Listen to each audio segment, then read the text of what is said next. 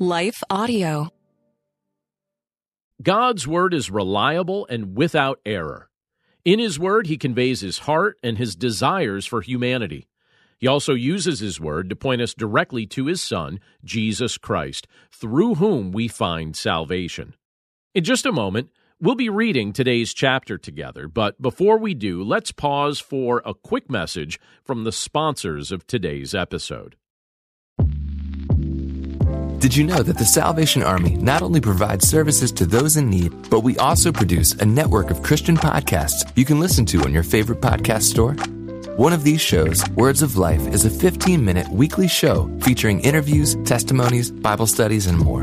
In April, we'll once again hear from author and pastor Natalie Runyon. She has created a new six week discipleship course for women to talk about community, women in leadership, accountability, and more. We want discipleship to be what's drawing people, not bounce houses. They're more likely to come back and not just to be entertained. Even in me, you know, making him have to pry it from my hands, he was still saying, but I have something better. it was because of the redeemed saying so, of telling the story of what God had done. When we point people to him, they're going to want to know him. Listen to Words of Life on your favorite podcast store or visit wordsoflifepodcast.org. Hello, folks. My name is Derek Greer, and I'm reaching out to fellow pastors and church leaders just like you to join me and other Christian leaders and organizations throughout the nation as we come together on June 8th and 9th for National Unity Weekend. Together, we will show the love of Jesus as we serve our communities on Saturday, June 8th, and then preach from a shared text on Sunday, June 9th. To register, go to unityweekend.com. That's unityweekend.com to join us as we unite the church and unite the nation.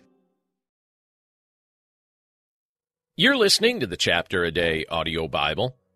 I'm John Stange, and today we're in Psalm 119, verses 1 through 32. And we'll be reading from the Contemporary English Version. Our Lord, you bless everyone who lives right and obeys your law. You bless all of those who follow your commands from deep in their hearts, and who never do wrong or turn from you. You have ordered us always to obey your teachings. I don't ever want to stray from your laws. Thinking about your commands will keep me from doing some foolish thing.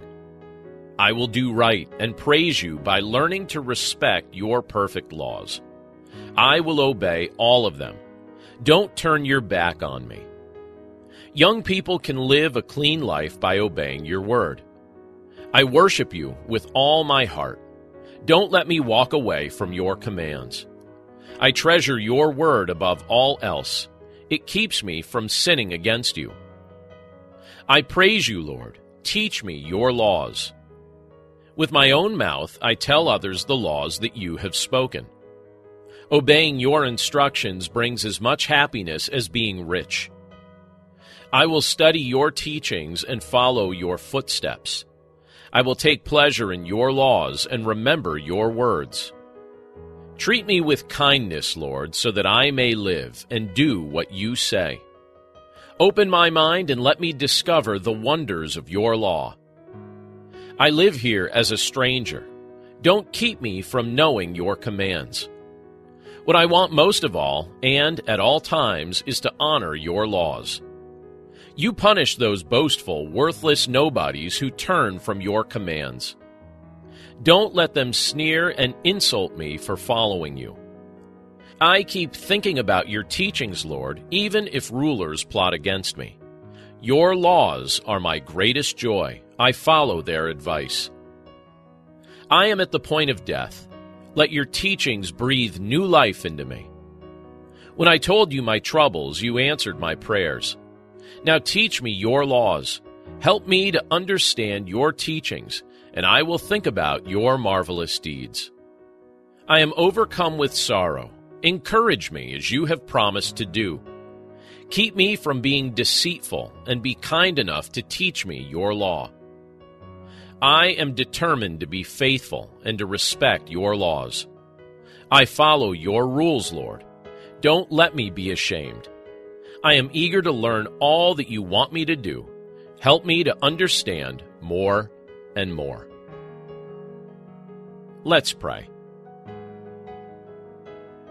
Lord, we thank you for your word, and we thank you for the privilege of being able to look at it together today. And Lord, as we look at this portion of Psalm 119, the longest chapter in the Bible, we have the privilege of being reminded of how valuable your word is. Lord, we know that in your word, you communicate your will and your plan. You reveal to us things that we would never naturally know. You've made it clear to humanity that salvation is only found through faith in your Son, Jesus Christ. Salvation's only received as a gift. We can't earn it or deserve it or work for it. We simply trust in Jesus Christ and receive it. Lord, your word gives us wisdom in all sorts of areas of lives how to conduct ourselves in this world, how to conduct our marriages, how to raise our children, how to manage our finances, how to interact with others in the workplace, how to be a good citizen. All sorts of things are contained in your word. And ultimately, Lord, the goal is that we would be living out our faith in your Son, Jesus Christ, in every context of life that you place us in. So thank you, Lord, for giving us the privilege to read and listen to your word each and every day. And we pray that throughout the course of this day, that we would be mindful to value what you've revealed to us in the scriptures. Thank you again, Lord, for all of these things. We commit this day to your care, and we pray this all in Jesus' name. Amen. This is Perseus Poku, host of the Sound Reasoning Ministry podcast. Learn how to share and defend your faith by listening to us weekly. Subscribe at lifeaudio.com.